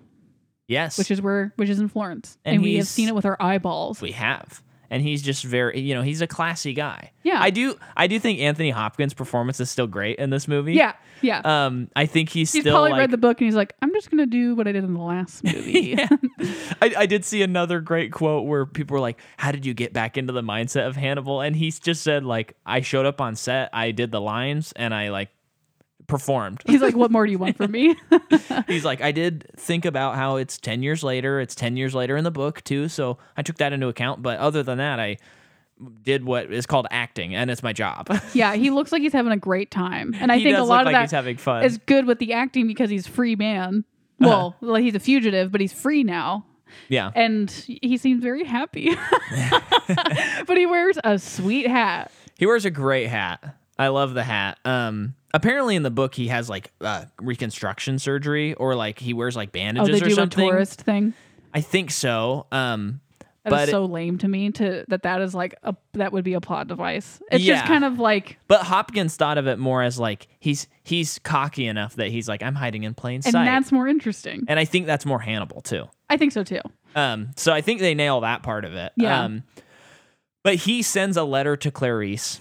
And he puts certain smells on it. And then the actor who plays Hector Salamanca in Breaking Bad shows up, this time with an Italian accent. Uh-huh. And he was it? Yeah, it was Italian. And he sniffs it. I don't know. They didn't say, but he had an accent. Okay. And they're sniffing it up and they're giving her scents. I want to know if that's a real thing that happens. I know. I'm like, these people's jobs are to sniff things? That's crazy. And not only that, they know what it is. I don't have senses even close to that. It felt pretty implausible, but it also is why would you make this up for a movie? It's also how it felt, Yeah, I thought it was funny, too, before that. So she gets this letter from him, and the letter goes over, he finds out what happened in Seattle. Mm-hmm. And he sends her a letter about it. And he's just doing his Hannibal thing, trying to seduce her, not in that way really, but just Well, in the book, yeah, but I'm trying to take it as seduce her just psychologically. Cat and mouse, yeah. But it's funny when she's having that guy analyze the letter for they get a fingerprint, but she doesn't need a fingerprint. But also what kind of paper is this? What kind of ink is this? And this goes back to the time capsule of computers. He's doing it all on a computer. Mm-hmm. When it's I think that it would be more visually stimulating if he's under a microscope. Yeah, yeah. But it's too fun not to do it on a computer in this time. Yeah. But basically they're able to figure out that he's in Italy. Uh-huh. From this, but obviously he wants them to find that. He plays piano thinking about Clarice with her pictures as sheet music. That was kind of goofy, I thought. Yeah, makes her very well endowed. Oh no, that's something else. Makes her very busty. There's a lot of busty pictures of Clarice that are weird. Yeah, a lot of people are drawing Clarice. Even the Italian police officer that's been on the phone with her is never seen her before, doesn't know who she is, and that to me reeked of either there's a cut scene or it's one of those things where maybe while they're shooting the movie they're let's just shoot all this stuff and see if it amounts to anything. And because it was weird. There was no payoff for it or anything like that, and I didn't understand what they were trying to do with it at that moment. It's just maybe he was going for a thing where it is kind of all these men are just objectifying her, that's all they see when they look at her. Mm-hmm. But because her character was so stale in the movie, there was no her proving herself or fighting for herself or because in the last movie everyone was flirting with her. And there was a lot of interesting stuff about that, the way she dealt with it. We talked about that last week, and you know what, folks? Go back and listen to it a second time. It's hard not to compare this to the last movie. You have to. Not. Hey, that's what this show is, the MPU. But at one point, kind of early on in the movie, we meet Ray Liotta. He's some government guy. I don't really get it. But him and Clarice do not like each other. Yeah. You go in, and they're like, oh, they hate each other. And Ray's my easy number 2 performance in the movie. Yeah, he's good. He's really good. Yeah. That's it. I got nothing else on him. So now let's talk about the police inspector in Rome. Yeah. So as they're trying to find out in America where Hannibal is, they're requesting footage from this perfume shop. And while they're doing it, this police inspector is sitting there and he sees Hannibal and he accesses the FBI's most wanted list and he sees, oh my gosh, it's Hannibal Lecter. But he's he goes under a different name, obviously. Yeah. I don't remember what his alias was. And then he's like, cool, let me look into this some more. Then he finds out that Marcus, or Mason, I'm sorry. Wait, hold on though. Oh, okay. $3 million reward for turning in Hannibal. Yeah, and that's what the detective sees. Yes. And he's like, oh, there are dollar signs in his eyes. Literally, they put dollar signs in his eyes. Yeah, which was so confusing. Yeah. He went ka-ching, and then Mr. Scrooge was in the background. He tipped his cap and winked. And said, humbug. But I was thinking Mick Scrooge, actually, from Donald Duck. Oh, you know, I mean, DuckTales. He would say that. Yeah. I mean, he is Scrooge, you know. Anyway. Mason. So then we find out that Mason is putting up that $3 million reward. Gary Oldman. Yeah. That's the first time you've ever said a character's name. It's true. Mason / Gary. So the guy is going, this police detective's going, okay, cool. I'm going to try easiest $3 million I've ever made. Yeah, he's only on the top 10 FBI most wanted list. Easy. Right up there with Osama bin Laden, which they really made a point to show. They did. And this would have come out, I guess, before it went September down. September 11th. That's interesting. What? Oh, yeah. Wait, yeah. What month did this come out? Because this came out in February. Oh, yeah. Okay. So, I mean, I guess he was... Well, I know he was bad before that, but I didn't know he would be someone that, like, American audiences all would be like, oh, that's him. But they definitely, like, point him out. Anyway, that's neither here nor there. So... The detective gets a pickpocket to try and get a fingerprint of Hannibal. Mm-hmm. Now, when he's doing this pickpocket is like chasing him through the streets for a while, which was sort of funny. Yeah, it was a long time. But they established kind of like that Hannibal was onto him. Yeah, and that's. And I think the sets were cool, like the location was cool. Yeah, no, I'm not blaming the movie. It was just kind of like, okay. Yeah. And you're kind of sitting there like, I know what's going to happen here. Oh, yeah. And then Hannibal just quietly stabs the guy and keeps walking, but the guy gets a fingerprint. Uh-huh. And then the detective pulls his hands away from the carotid artery and lets the guy bleed out. Okay. I'm assuming that's a panic situation. No, I think it's a I don't want loose ends situation. Oh, okay. And then he literally cleans his hands of it. Yeah. Yeah, okay. Yeah, I think that detective's not on the level. Yeah. Is, what we're supposed to see. Establish when they introduce his character, because he goes to Hannibal because Hannibal's trying to become like a librarian or something. And his predecessor disappeared, so the detective is investigating that. And Hannibal, because he knows everything, is like, oh, you were working on this case though, I thought, in the papers. You must have been reassigned. I hope it wasn't for bad reasons. Yeah. So you're kind of like, okay, this detective might not be the by the books kind of guy. Yeah. So all of that's sort of interesting. It is the second act, and I do appreciate that the story's trying to do some other stuff, but it feels a little misplaced. Yeah, it just feels all over the place. I don't know. It makes sense to me reading that the book is 600 pages. Now I'm like, oh, I get it. Okay. Now. They had a hard time. Yeah. Adapting this. Yeah, more and more I'm like, I think they did a good job.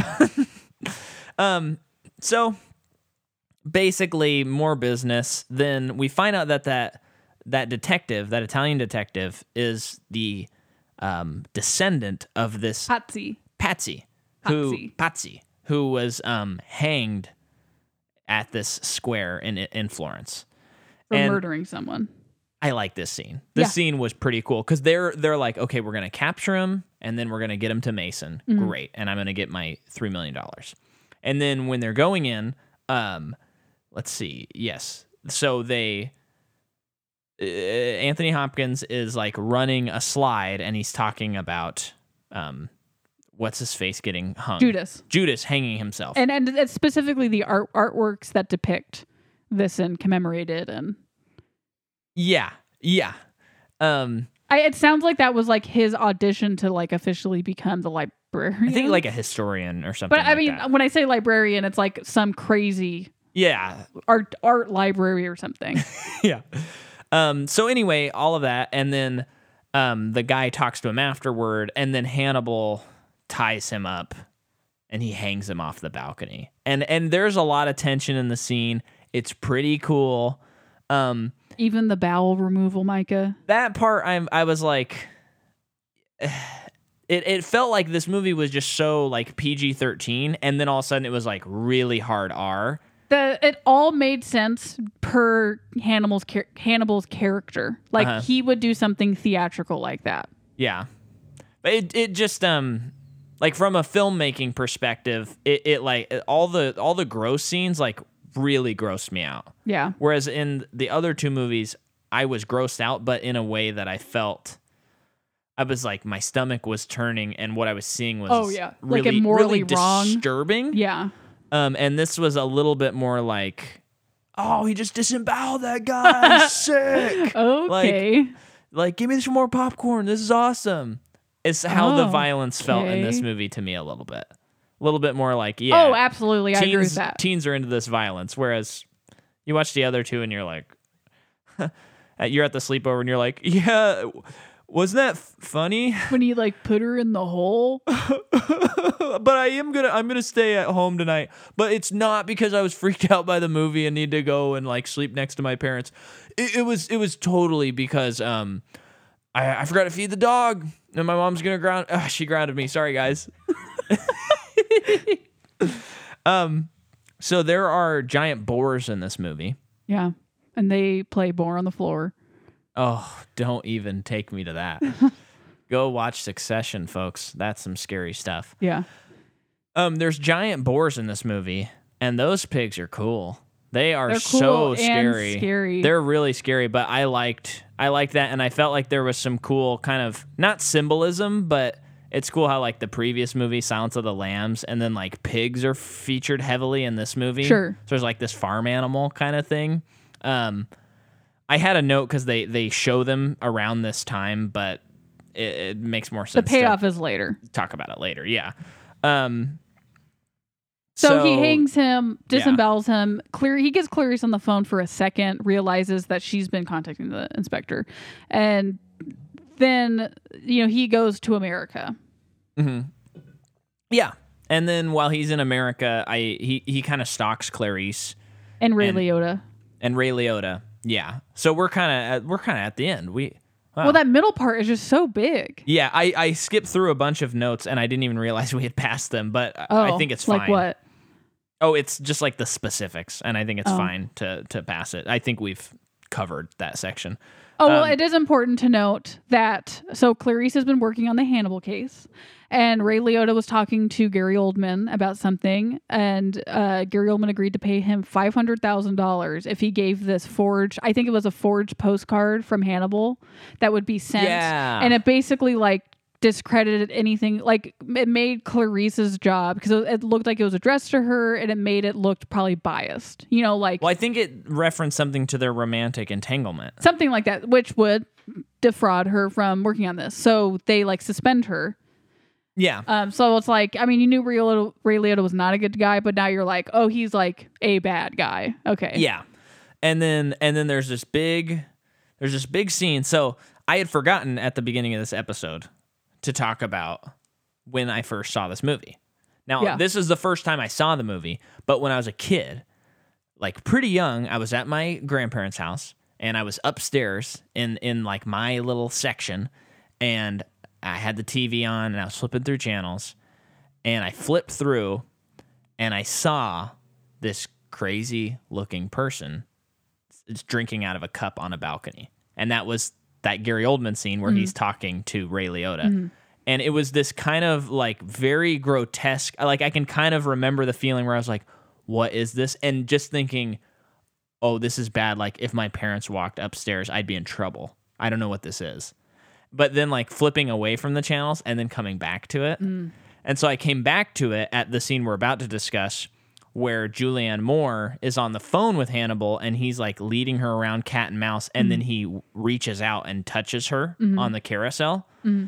And until last night, I thought that was at the beginning of the movie. For some reason, I thought that scene was at the beginning of the movie. And so I was a little confused until that happened. And then finally, I went away from the channel again. I was probably like listening and seeing if my parents were like coming upstairs or my grandma or something. And so like going back and forth. And then I flipped it again and I saw the scene where Ray Liotta, he takes off the top of his scalp and what fries his brain. What channel is this on? Is this daytime? I feel like it was TNT or something like that. And it was daytime? I think it was. It would have been a Thanksgiving weekend. Wow. I you know what? I bet they were doing like, it's Thanksgiving and Hannibal's coming for dinner. Like it's time for a feast. That doesn't feel like a TNT thing. I could see that being on AMC. Maybe AMC. Maybe or like AMC. Spike. Maybe Spike. Yeah. But because again, like if you just edit a couple of things out of this movie, it's pretty much PG-13. Oh yeah, yeah. Hard PG-13, yeah. But still. You mean TV-14? Oh. But anyway, that was my experience with the movie. So it always had this kind of like grotesque feeling. And I've kind of avoided these movies. Well, I have until now, these movies. And I think part of it is seeing that imagery as a kid too young to see it. But I know that for me, I have a memory with this movie specifically when I was very young, like a kid. And I was at a friend's house who I played sports with. And they were definitely like of a family who they just could watch anything they wanted. And I could not watch anything I wanted as a kid. Oh yeah. And I remember like at one point my friend, I think even said like, do you want to watch a movie? Like let's watch Hannibal. And I was like, oh no, my parents won't allow me to, like they don't allow me to watch that. And then have you seen the cover of this movie? Yeah. It is freaky. It's And so I remember at their house seeing the cover of the movie and feeling and like having that gut feeling. Yeah. And I knew like, and I think just based on the cover, I didn't even know what the movie was, but I just knew like, I looked at it and I was like, I'm not allowed to watch that. I just know by looking at it. Yeah. And I was just like, no, I can't watch that. Oh man. I think, they had a UK, promo for the movie where it's like Hannibal's face, like all split up and like sewn together. And I looked it up before we started recording. And because it was banned, they were like, no, we can't put these posters up in subways in London and stuff like that. They're like, no, stop. And it's pretty freaky. Is it? I mean, we've all seen a lot worse by now, but I mean, it's like, yeah, that's too much. That's too much. Because they're like, kids take the subway. Yeah. So yeah, Carousel. So she gets suspended. She goes home. Kind of throughout the movie, ever since she got the tapes from Barney that were recorded of her and Hannibal talking, she has been listening to them. Yeah. So, which is weird hearing the audio from Silence of the Lambs and then hearing Julianne Moore talk over it. Yeah. And I get that. But, so she's been like listening to these tapes and even listening to Hannibal talk about her to Barney. And, she falls asleep. Hannibal is at her house, but she doesn't know. And when she wakes up, she knows that he's been there. Yeah. And he calls her and he takes her on this chase. Yeah. And then after the chase is done, like Mason's team gets Hannibal. Yeah. And Mason wants to eat Hannibal. Yeah. Or it's all a revenge. His motivation is revenge. Or actually have him be eaten by the pigs. Well, it sounds like he wanted to eat him. And then I'm like, wait, but now you're feeding him to pigs? I don't get it. Yeah, he did say he wanted to eat him. Because he said, first we're going to remove your feet and eat your feet. And then over the next 7 hours, we're going to be preparing your body to be eaten. I'm thinking like roasted over a spigot. But then he was like, and then we're going to make sure you're alive the whole time. Like we're going to hook you up. And then they just take him straight into the pig thing. You're right. And it's like, you're right. So he's all talk. I mean, he's still going to die a painful death, but yeah, I thought that was funny. So then there's the big pig scene. Clarice saves him at the last moment. And they get out together. And I do like how Clarice gets shot and Hannibal like picks her up and he's like, I'm going to take care of her. And I did not read that as romantic, but we know that Ridley Scott was not interested in that part of it. And I'm very glad he was, because I liked the idea of like hearkening back to Silence of the Lambs where he goes, no, this would be improper for me to let this woman die. Yeah, that's how I took it too. Yeah. And because even when she was freeing him from like his restraints, she was like, do not touch me. Yeah. And so then the caretaker pushes Gary Oldman into the pigs. I do feel like there should have been a scene with the physician that showed Gary Oldman like treating him really poorly or something. I agree. All they really showed was him like yelling at the guy sometimes throughout the movie. But it didn't feel, it felt to me like, yeah, if I was in as much pain as I'm assuming this character is in, I'd be yelling too. But if you want to read the book, it sounds like that person gets their due.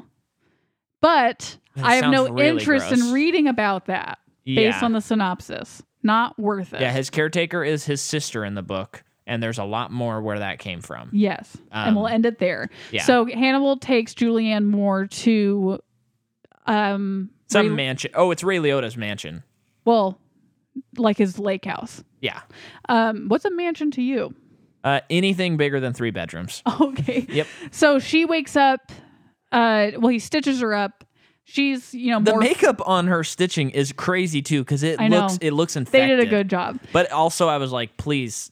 I need to not see that anymore. I know, but she's morphined the F out. Yeah. And throughout this time, Hannibal changed her into just such a terribly revealing dress that it's just like, oh, this is an even bigger bummer now. Yeah. But she is stumbling around, can't get her bearings, does call the police, has the wherewithal to do that, but then is trying to go downstairs and figure out what's going on, but also like defend herself. Mm-hmm. And then what? Well, kind of while that's happening, we're hearing Ray Liotta and Hannibal talk. Yeah. And Ray Liotta sounds a little strange. And she goes into the dining room and Hannibal's just cooking. Like, nothing's weird. Yeah. Ray Liotta, he looks, very calm, very happy. Simple as that. Yeah, and they have a great dinner together into the sunset. And then credits roll. Yeah. No, then Hannibal, this is probably like the most famous scene from the movie, I'm assuming. It has to be. For the most part, the effects hold up. Yeah. There's still a little bit of some maybe aged CG on it. Oh, I didn't notice anything. But also it's hard to look at. Yeah. But it's like a mix of like CG and puppetry and actor and makeup. Uh-huh. So I think it works pretty well. But Hannibal takes off the guy's scalp. Yeah. And then he cuts off a piece of his brain.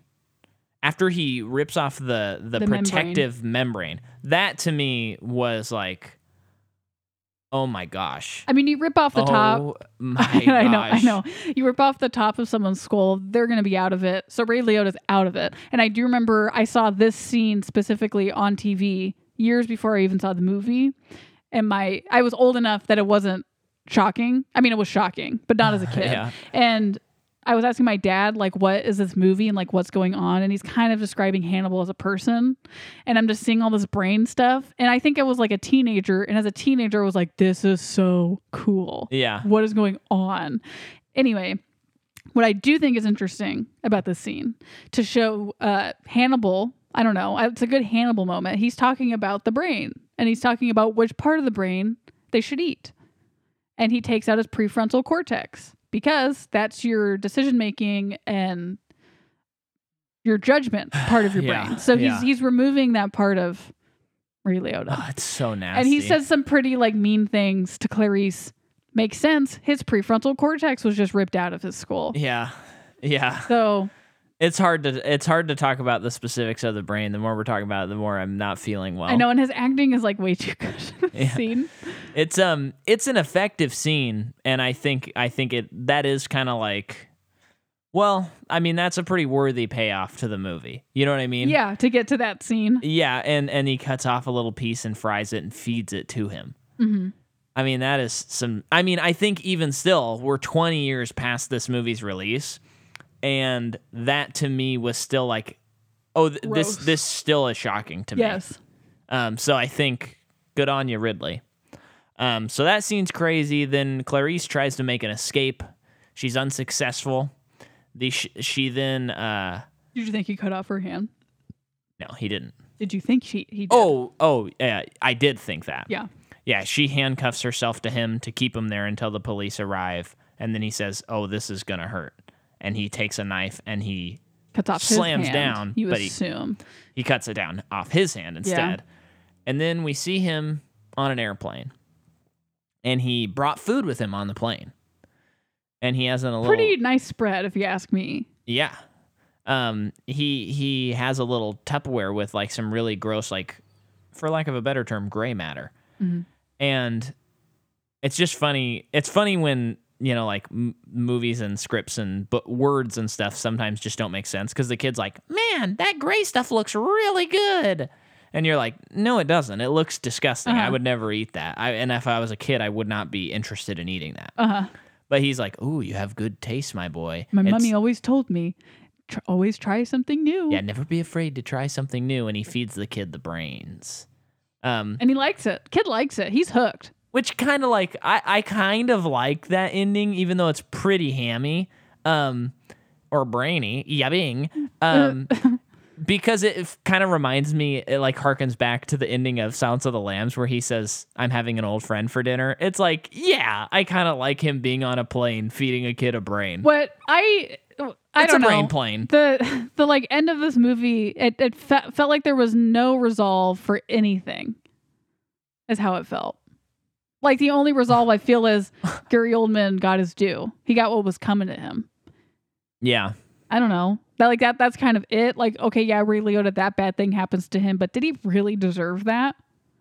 I don't know if he really deserved to be fed his own brain. I don't know. Yeah. And then like Clarice gets out, he lets her go. And I mean, I prefer this to the book 100%, but they just like see her trying to look for Hannibal. And it's like, that's it. Yeah. I don't know. It just feels like there's a lot to be desired for. Well, and I think because they are following the novel so well, and then the novel ends with them running off into the sunset together. And so I think there is kind of a weird disjoint in the movie because they've been following the novel, and then they're like, well, this ending's crazy. Whereas, even though I'm blaming the faults of this movie on the book, I really am, it feels like maybe in the book he is leading up to that. And so then, even if it's not satisfying because you didn't like it, it's still like a satisfying ending. Whereas this is like, it's leading up to that, and then it's like, well, that ending's stupid, and then, but we weren't building up to this ending, you know? Yeah. But I lay the faults at the book. I don't want to read it, because there's too many things that we found in the details that I don't want to read about. Mm-hmm. It was certainly an interesting watch. Mm-hmm. I think when you take into account the book, I'd put it more on the...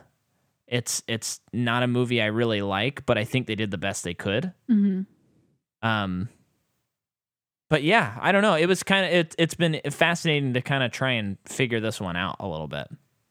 Yeah, I don't know. I agree with you on the story/source material. It's just an interesting case where the book is not better than the movie.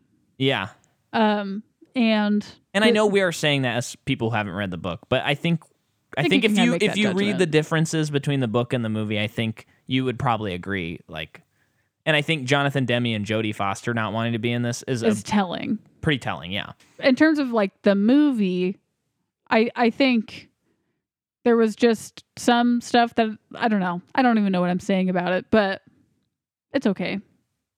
Yeah, I've seen worse movies. Yeah. And it's a pretty much a product of its time as well. You know, I think it's not timeless like Silence of the Lambs, but I think sometimes we can be unfair to movies when they're not timeless. You know, when you look back and it's like, well, you got to think like in 2000, this is a pretty sweet thriller, you know, or 2001.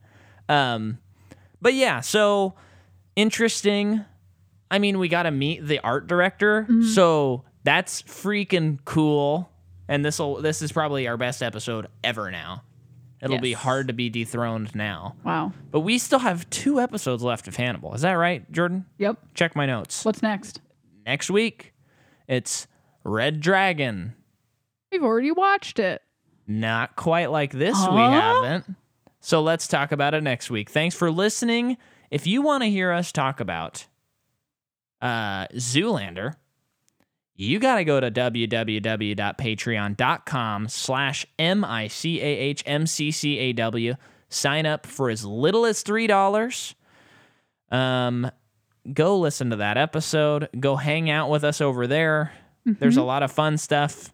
It's pretty consistent. There's going to be a lot of good stuff on that website all the time. Mm-hmm. So pump us up. Let's go. And guess what else? If we get 50 patrons, we're going to launch a Patreon-only podcast. The MPU goes to Emeryville, and we're going to finish out all the Pixar movies, whether they have a sequel or not. Wow. And we'll do all a pretty sweet deal. Upcoming Pixar movies, too, when they come out. Oh, my gosh. Get us to 50. Let's go. It's only a cup of coffee. Who's that peeking behind the bars? That's Hannibal. Who's that played by 4 different stars? That's Hannibal. And whose face is detachable? That's Hannibal. And who's everybody's favorite cannibal? That's Hannibal.